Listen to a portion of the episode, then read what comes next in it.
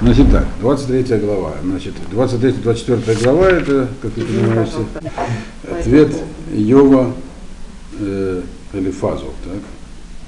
У кого-то сотовые телефоны не отключены, отключайте. Так. Помните, что Элифаз сказал, да? Что вот, мол, для обеспечения свободы воли злодеи в этом мире преуспевают, а, а праведников не страдают. Потому что, может, они и праведники, но, может, у них были какие-то стремления э, не, не, служить не то, Всевышнему не только ради, так сказать, службы, а собственные выгоды. Вот они как бы очищаются от этого. И в этих двух главах, значит, Йов отвечает Элифазу на эти аргументы, естественно, их отвергая. Вначале с праведниками разбирается, а потом со злодеями. Сегодня мы только про праведников успеем. И суть его аргументации сводится к тому, что вообще-то, конечно, всякое может быть, но если человек, будучи праведным, что-то там однажды не так подумал, э, решив, что ему тоже необходимо в этом мире что-то получить за свою работу для Всевышнего, и потом от этой мысли, конечно же, отказался, он же праведник, за это подвергать его таким суровым наказаниям, как, как самого Йова, подвергли. Это же как бы чересчур. Вот. Ну и по поводу злодеев у него тоже будет похожая аргументация, что как бы злодеи тоже бывают разные. Бывает человек, который там злодействует, а есть злодеи, которые их злодейство весь мир разрушает. Что же Всевышний их так прям вот для обеспечения свободы выбора позволяет им такие злодейства творить, что там непонятно вообще, что происходит со всем окружающим, а что миром ты должен управлять. Значит, опять же он приходит к своей мысли, никакого управления нету, все отдано во власть законов природы, то есть сил, ну и кроме всего прочего, и наказывать и награждать все равно не за что. Все, что люди не делают, все они делают, как бы все предопределено по воле Всевышнего. Вот. Это коротко. Теперь, как он это сказал. Значит, двадцать третья глава. Ваян Йов Йомер, сказал, ответил Йов и сказал: Гама Йом Мэрисихи, еди кавда аль анхати. Значит, э, хотя, говорит, сегодня слова мои горьки, но я мог бы удержаться от жалоб. Так это следует перевести. То есть, дословно, рука моя могла бы быть тяжелой на вздохах моих, то есть не могу удержаться от жалоб. То есть, или другими словами, да, я сегодня я жалуюсь на жизнь, плачу, горько, потому что мне тяжело и плохо, но я мог бы этого не делать, я мог бы удержаться при определенных условиях и воспринять это все как э, неизбежность, без э, э, жалоб. С чего начал Йов? С того, что как бы нет в мире справедливости, как, как жестоко со мной обошлись, да? Он говорит, я бы мог этого не говорить всего. Если бы что, если бы, он объясняет дальше, миетен ядати вэмцэгу, аво ад тхунутав. Если бы кто-нибудь сделал это возможным, миетен ядати, чтобы дали мне знать это, вэмцэгу, и нашел я его. Кого его? Понятно. И, и дальше аво ад тхунутав. И смог бы я перейти, то есть понять до конца его суть. То есть, другими словами, если бы у меня была возможность поговорить с Богом, я бы не жаловался. То есть была возможность диалога. То есть, что значит диалог? То есть я что-то могу сделать, вызвать отклик, получить его в ясном виде. А так никакого диалога нет. Есть только то, что на меня сверху проливается, почему-то предопределено. Я ничего сделать не могу. Что остается? Только жаловаться на горькую судьбу. То есть, если бы говорить, я мог, что значит мог бы Э, э, знать его пути, то есть найти его где-нибудь. Вот он находится там-то, то есть, другими словами, как-то можно в этом мире обнаружить присутствие Бога по его там поступкам, действиям, где-то он проходит. Я бы мог тогда как бы наладить диалог, или бы просто, или еще лучше авуад тхунатав, понять хотя бы суть его, что он такой, как, что такое Всевышний. То есть было бы понимание у меня, как устроен мир полное. Тогда бы я мог не жаловаться, я бы понимал тогда, что есть, что-то можно исправить, о чем-то можно поговорить, выразить свои претензии. А так ничего такого нету, и он это дальше объясняет. Эрека лефанав мишпад, четвертый пасук, упи амале тохахот. Эрха, точнее, лефанав мишпад. Я мог бы представить перед ним э, свой случай, мишпад имеется в виду как бы суд свой, то есть э, предъявить претензии, выяснить, почему за мной такое. Мог бы я как бы предъявить Всевышнему свои, так сказать, претензии. Упия мале тохахот, и наполнить род свой упреками, то есть, и высказать упреки. То есть упреки могут быть двух видов, он говорит. Разговор с Всевышним могут строить по двум как бы путям. Первый путь — это путь сугубо справедливость судебная. За что конкретно? Вот меня обвиняют в том-то. Я хочу иметь возможность опровергнуть обвинение. Это называется мишпат, суд. Второе, это есть кроме суда, есть, так сказать, как бы человеческие отношения, что называется. Это вот то, что он говорит, я бы упреками наполнил свой род. Имеется в виду, можно сказать, ну хорошо, даже если по суду, что это не так. Но как, разве так можно, как бы так жестоко и так далее. То есть, другими словами, если была возможность диалога, я бы его вел. Но возможности диалога он говорит, мы не видим, так? Почему не видим?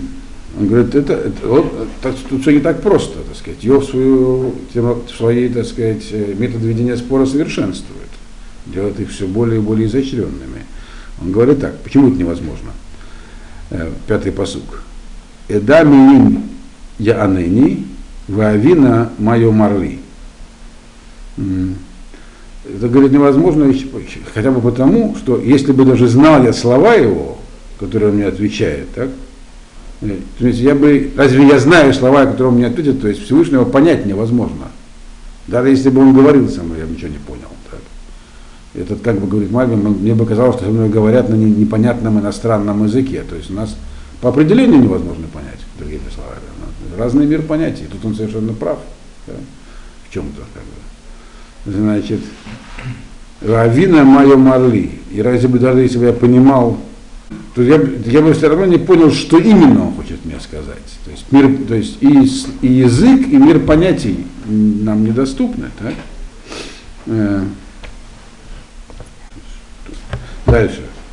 То есть вообще диалог, которого я бы хотел, он невозможен не потому, не потому что Ашем не хочет, а потому что само понятие диалога со Всевышним, оно как бы какой, какой может быть диалог со Всевышним? Мы что, из одного теста сделаны? Так? И поэтому, естественно, что остается? Только жаловаться.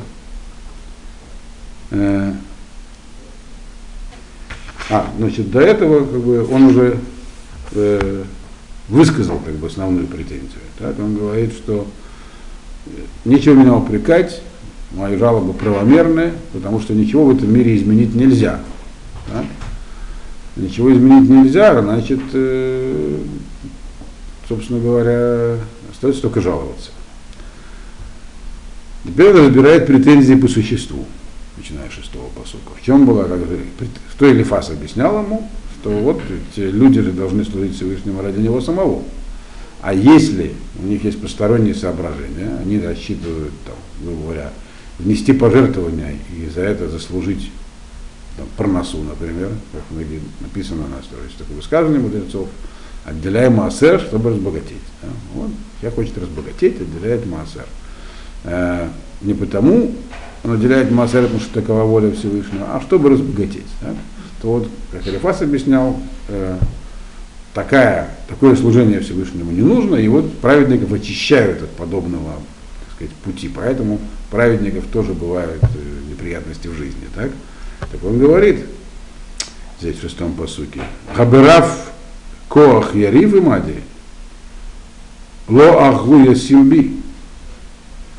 Что как бы с полной силой он будет со мной спорить. То есть такие, с такой силой по мне он ударит, другими словами.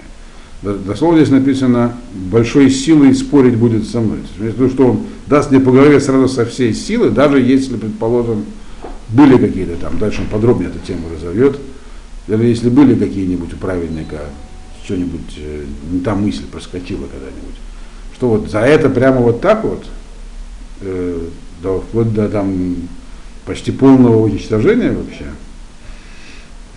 Ло ахгуя симби, Но ведь это же, и, и кроме всего прочего, он говорит, это как бы у него как бы здесь два, два содержатся, так сказать, аргумента. Первый, что же так прямо со всей мощи. Второй, ведь это же он сам дал мне. Даже если что-то и было не так, это же все равно от него. Так? В смысле, то, что от не, и что, что да, не даже так? Те мысли, которые у человека в голове возникли, не, например, служение Всевышнему из-за выгоды. Так? Это же он дал мне. Ло Аху, а он далеко заходит. Точнее, не он, а автор книги, который выдвигает. Здесь Йова в качестве примера человека, который может далеко зайти. А о чем вся книга? Это модель такая. Ло Аху Есимби, он ли в голову вложил, другими словами? Не он ли положил в меня, дословно? Да. Вот. То есть, во-первых, если наказывать, почему так сильно? Если все дело в том, что есть некие, так сказать, аспекты, которые надо исправить, то почему такое сильное наказание? А во-вторых, даже эти аспекты, они не мои, они его. Значит, и какой у нас пасук седьмой. Шам ешарну хах имо, в афалта ланецах мишпати.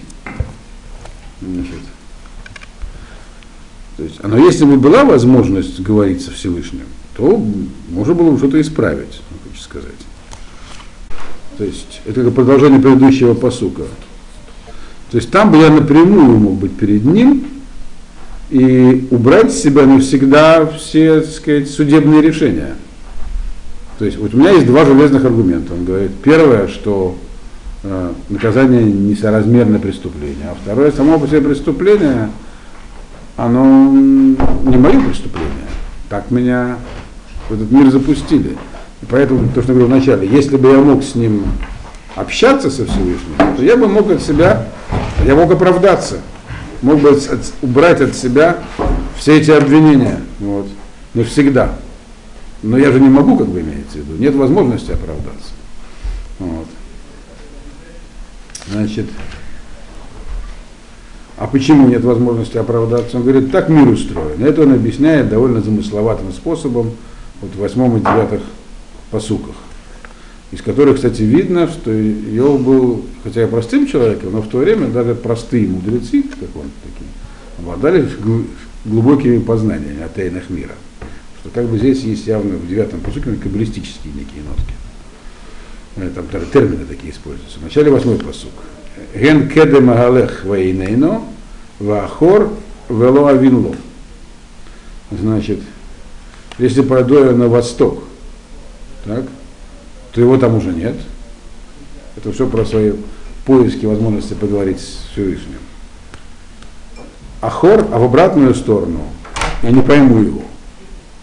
Значит, лучше всего то, что написано в этих двух пасуках, объясняется, так сказать, с точки зрения пнемиюда, то есть как бы не, как бы, ну как бы внутреннего понимания Торы. То есть, то есть как это надо понимать? Ген кедема алех ваинена, пойду на восток и нет его, пойду обратно и не пойму его. Смоль, девятый пасук, смоль баасутов влоахаз. Как бы то, что сделано слева, так, оно не полное, так сказать, не законченное. Я атов ямин влоэре, то, что справа, оно как бы полное, но я его не увижу. Что здесь имеется в виду? Здесь как бы зашифрована такая информация. Что такое восток, что такое пойду обратно, что такое ахор, задняя сторона или обратно, что такое лево, что такое право. Значит, есть как бы две возможности понимать, постичь, постигать Всевышнего, так? Теоретически, как любой другой предмет, и вообще любое другое явление. Либо можно попытаться понять само явление, вот. Это то, что называется, это мудрецы издавна называли вот это самое как бы сущность Всевышнего словом кедем. От слова восток, это не только восток, слово кедем означает, а то, что было перед, то есть предвечный, можно сказать по-русски. То есть, если я буду постигать, постигать Ашема самого, как предвечного, Энену, это невозможно, его там нет. Понятие «сам Всевышний» непостижим. Какой есть второй способ постигать явление? По последствиям его воздействия, то есть по воздействию, опосредствованной. Там как э, черные там эти, как называют, дыры находили не потому, что их видно, их не видно в телескоп, а потому что видно, что как бы, как бы что-то там находится, что влияет на окружающее пространство, меняет орбиты там всяких там небесных тел. Примерно так. То есть по воздействию на окружающее. Это называется словом «ахор», задняя сторона. Это то, что сказал Всевышний Моше, когда Моше просил у него показать ему лицо. Это еще называется словом «пним», как кедом, пним, внутренняя вещь. Он сказал, понравилось, лицо не увидишь, но показал ему сзади, так сказать. То есть имеется в виду, постижение возможно только как бы как э, Всевышнего, как э, следствие его действий, наблюдение за миром, другими словами. Вот. Но это, говорит, я не пойму. Самого, если буду пытаться понять, для меня просто нет, это не вещь непостижимая. Ваахорло авинло, а наблюдая за миром, я не пойму его. Почему не пойму? Потому что в мире порядка нет. Это то, о чем говорит Йов все время. Ашем справедлив, а в мире нет справедливости. Значит, я, из мира я его тоже не пойму. Вот. То есть это продолжает то, то же самое. Нет у меня способов понять его. И то же самое, как бы он другими словами объясняет в девятом пасуке. Э, так, почему так? Смоль баасото вело ахаз, ятов ямин вело эре. Смоль и ямин это тоже такие термины. Лево и право это тоже такие термины. Они означают э, тоже как бы в мире есть. Э, материальная и духовная, так сказать. Материальная часть мира называется смоль, левой, да? Духовная э, правой. Так? И это тоже связано с разными представлениями, в том числе каббалистическими, по поводу правой и левой половины и так далее. То есть мы видим, что Йов в этих вопросах разбирался. Так? Э, то есть постигать смоль это как бы еще материальный мир, его постижение закона левого. Если говорить, я буду смотреть на левый, на, на левый мир, то есть на, на, на материальный, э, как он сделан, смоль баасуто, как он сотворено. Лоахаз, он незаконченный. Это как незаконченный дом. Имеется в виду то, что он сказал до этого. В нем мы видим, что то, что в нем действует, законы, которые есть, они как бы к Всевышнему не имеют прямого отношения. Он его не держит в своих руках. Он отдан в распоряжение каким-то силам. Поэтому, опять же, я его не пойму. А если говорить «я тов ямин лоэре», если я попытаюсь обратиться направо, то есть понять устройство духовного мира, я его просто не увижу. Мы же его не видим. Его нету для нас. То есть все, что мы видим, это видим материальную часть мира. Она какая-то незаконченная, из нее ничего не понять. Вот. Это то, что он здесь пояснил. То есть, другими словами, как ни крути, а к Всевышнему мне не обратиться. Если бы я мог обратиться, я бы не понял ничего. Ну и принципиально в мире отсутствует возможность обращения к нему. Это то, что он хочет сказать. Да. Можно, да. Когда пророки были? Были? И прямо потому видно. Они же понимали, что говорили. То, что ему сказал Элифаз. Что есть пророчество. Мы видим, что для Йова, Йов уже до этого по поводу пророчества сказал. Он сказал, если пророчество было у тебя, почему не было у меня? Вот. Это, с этим он, это, а с этого, это было... Он это не воспринял. Он еще в самом начале это сказал, когда ему ссылался один из его друзей, на то, что то тебе скажу, это было в пророчестве. И мы до, до того, как был Моше, до Моше, до исхода из Египта, были пророки у всех, у неевреев тоже. Только со времен исхода из Египта пророчество стало делом евреев. По просьбе Моше, кстати, так получилось. Вот. Так написано в Гемаре. И более того, Гемара говорит, что и Элифаз, и, и все остальные двое, так сказать, они тоже были пророками. Бывали пророчества. Но Йов говорит, извините, товарищи, ваше пророчество это ваше личное дело. Это он, это он сказал уже давно, еще раз подчеркиваю, где-то там несколько глав назад. Да, вот. Так что для него это все. Вот.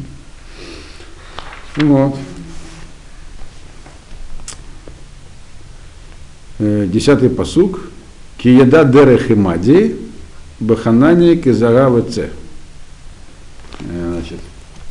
Он же знает мои пути, так? И может проверить меня и убедиться, что я как чистое золото. Вот. Теперь он как бы следующим мыслью залагает. Хорошо, я Всевышнего не знаю, это понятно, и узнать не могу. Но он-то меня знает, ему про меня точно все известно. Он знает как бы путь со мной, то есть знает, как я иду, что, что во мне есть. Проверяет меня и видит, что я как чистое золото. То есть Йов, как говорит, на самом-то деле, я на самом деле никаких у меня и мыслей дурных не было, я полный праведник. А раз я как чистое золото, Всевышний меня, тем не менее, подвергает таким мучениям, значит, никакой роли то, что я чистое золото, в жизни не играет. Все, что было мне предначертано, будь такой золотой, хоть серебряный, хоть глиняный, то, что тебе написано на роду, то и получишь. Вот. То есть он не сдвигается никуда, не на, так сказать, не на йоту со своих, своей мировоззренческой позиции. Но излагает ее все более изощренно, что интересно. Вот. Баашуро Акзарагли Дарко Шамарти Велуат. Значит, Баашуро Акзарагли, вот интересно, как пересловажим, что здесь слово аш, Ошер. Слово «ошер» – это как бы вообще означает «счастье», полнота жизни. Есть еще другое слово «гацлаха» – «успех». Мальбин объясняет, что «ошер» означает как бы, э, духовный, духовный успех, так сказать, нематериальный, так сказать. А «гацлаха» – материальный, так, поэтому он переводит это так. Ведь как бы только его, так сказать, духовными интересами руководствовался я, то есть дословно шла нога моя по этому пути, то есть как бы, для достижения духовного э, совершенства в этом мире, чем такого, которое дал он, Всевышний. Дарко шамарти велуат. Шел по пути, я шел по пути, который он пред, предписал, и не отклонялся. То есть почему, говорит, я чистое золото? Я, вот, он-то знает, что я никогда ни влево, ни вправо не отклонялся. Мицват сватав вело амиш мехуки цафанти имрейпи. Значит, заповеди, которые он нам сказал, вело амиш, и их я никогда не нарушал, в сторону не отходил, мехуки цафанти. Материальные свои потребности я как бы э, их э, мехуке Михуки цафанти имрей пив. От своих материальных потребностей оберегал я э, слова уст своих, то есть имеется в виду уст его. То есть имеется в виду, я не просил ничего материального от него. Жил духовными интересами, митцво, заповедями э, и не отклонялся в сторону. А хок, то есть материальные всякие, то, что мне нужно для жизни. Цафанти имрей пив, я как бы их это оберегал от него, то есть не, не обращался к нему с просьбами по поводу своих, э, того, что мне нужно в этом мире. Все, что я делал, только выполнял заповеди, был как чистое золото и жил духовными интересами, так он говорит про себя. Да? Вот. Вегу, а дальше еще интересное видео, тринадцатый пасук. Ну, глава очень короткая. Да. Вегу бэхад умеешь войну, вынавшо ифта ваяз. Ашем, он един. И умеешь войну. И кто может э, как бы э, изменить это? Кто может изменить, имеется в виду его единство. Вынавшо ифта ваяз. Чтобы душу свою, так сказать, как-то искривить и что-то такое сделать. Что он имеет здесь в виду? Что значит, что значит Ашем и Хад? Имеется в виду, что Всевышний един. Имеется в виду, что раз он един, значит нет ничего, слово вы знаете, а единство Всевышнего подразумевает его не только то, что он один нет других, но и весь, как бы полноту его. То есть не, нет ничего, кроме него вообще. А раз так, то все, что есть, все, что есть в мире, заключено в нем, это есть понятие один. Включая все человеческие поступки во все времена, все их мысли, действия, все что угодно. Вот. Значит, а если мы предположим, что кто-то может что-то изменить, то есть человек может решить поступить по-другому. не так, как ему было предписано изначально, то это такой человек, получается, может лашив лашем, то есть он может что-то изменить во Всевышнем, то есть изменить его знание. То есть Всевышний – это есть его знание о мире, это он как бы сам. Если, раз так, он знает все, а если мы сделаем чего-то, чего он не знает, значит, он знает не все. А раз так, то он не един. И это как бы вообще как противоречит картине мира, которая есть у любого здравомыслящего человека. То есть кто может так себе представить? А раз так, то и все поступки вообще-то, и хорошие, и плохие, это тоже все от него. И вообще-то и награду получать не за что тогда, и наказание.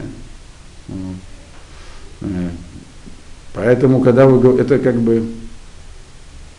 Э, это его как бы ответ Элифазу в этой фразе заключен, про то, что награда праведникам в будущем мире. А за что награда? Награду получать нужно, когда есть свобода выбора. А свободы выбора нет. Почему? Потому что она противоречит принципу единства Всевышнего. Это то, что здесь Йов излагает. И, в общем, это не так глупо. Мы знаем известную фразу мудрецов, что свобода э, выбора воля дана, но все предопределено. Так? И это вроде как, нам кажется, противоречие. На это противоречие есть определенные ответы, но Йов как бы и заранее априори говорит, не нужны все эти ответы. Вот здесь простой, простое соображение. У Бэхая. Он один, все в нем, все в этом единстве. Так? Кто может что-то изменить в нем? Кто может э, так, как бы искривиться настолько, чтобы сделать что-то самостоятельно? Никто. Значит, награда получать не за что. Значит, опять же, получается, никакого будущего мира нет. Ничего нужно. Для награды? А за что награда? Вот. За то, что как бы был марионеткой в этом мире. Все, что тебе там выпадало, то и делал. Значит, но, говорит он, это не все еще. Вот даже если предположить, что что-то есть, так? Даже если предположить, что человек, праведник, подумал что-то не то, и за это получил по голове. Да? Вот про это он говорит дальше. Все равно, говорит, не сходится. четырнадцатый пасук. Киешлим хуки, у карена работ имо. Значит, э, аль, э, сразу прочту еще один пасук. Алькен мипанав эбагель эдбонен в эвхадмимену.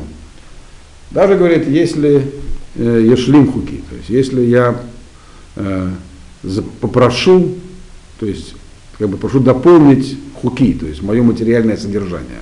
Хок – это материальное содержание, то есть как бы, ну, чтобы мне что-то дали в этом мире.